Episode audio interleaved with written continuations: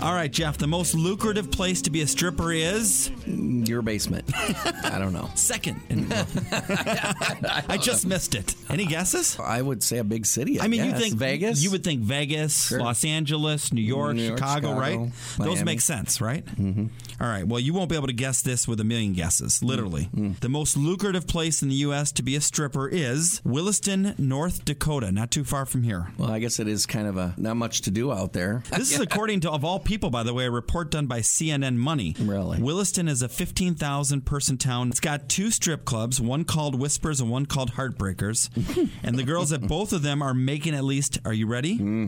$1,500 a night on a slow night. That's a bad night. Wow. $1,500 a night on a slow night. Now, people are probably asking, why?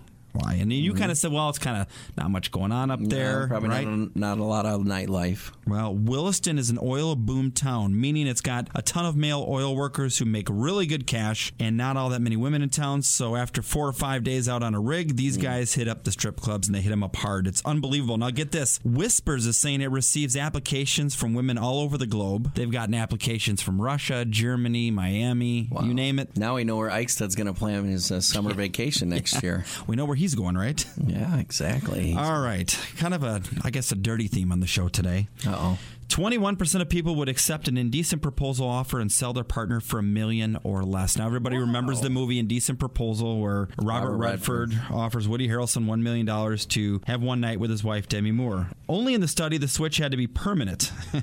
Oh, Whoa. Somebody just wants to unload. the gender breakdown 24% of men and 19% of women were willing to take the deal. The survey also found that some people would do it for a lot less than a million. 20% of men and 14% of women would sell their partner for half of that. Hmm. So there you go. And 14% of men and 9% of women would do it for a tenth of that, 160,000 to sell your The significant economy other. is down. Yeah. Now let me ask you this. I know we got to keep it PG. Let's put you in that movie. You're Woody Harrelson. Robert Hmm. Redford approaches you.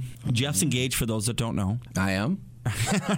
oh, okay. Well, you know, For the I should sake say, of well, that. you're, well, yeah, you're in a, in a committed relationship. Right, right, right, there okay. you go. Would you Just take the like deal that. for No. one million dollars? No, I'm going to ask you this question since you are married. this is terrible. what? I, I said no. the right thing to say is no, right? Right. But boy, oh boy, I mean, and let, let's all be honest here, just for a second. Mm-hmm. I mean, it, it, it definitely would cross your mind. Yeah, but I the money would be dirty. Every time I spent it, I would feel bad. Well, and here's the thing: if you watch the movie too, you see how it just totally destroys the relationship. Right, they can't go yeah. back to normal anyway. No, the life would not be good. So if your significant other is that important to you, and that relationship is what it should be in love marriage, shouldn't be sold. yeah, exactly. So Now Eichstead would sell his dog for. No, I'm just kidding. For we can 20 pick bucks. on him because for some reason he decided not to show up. No, today. he didn't want to be on the show.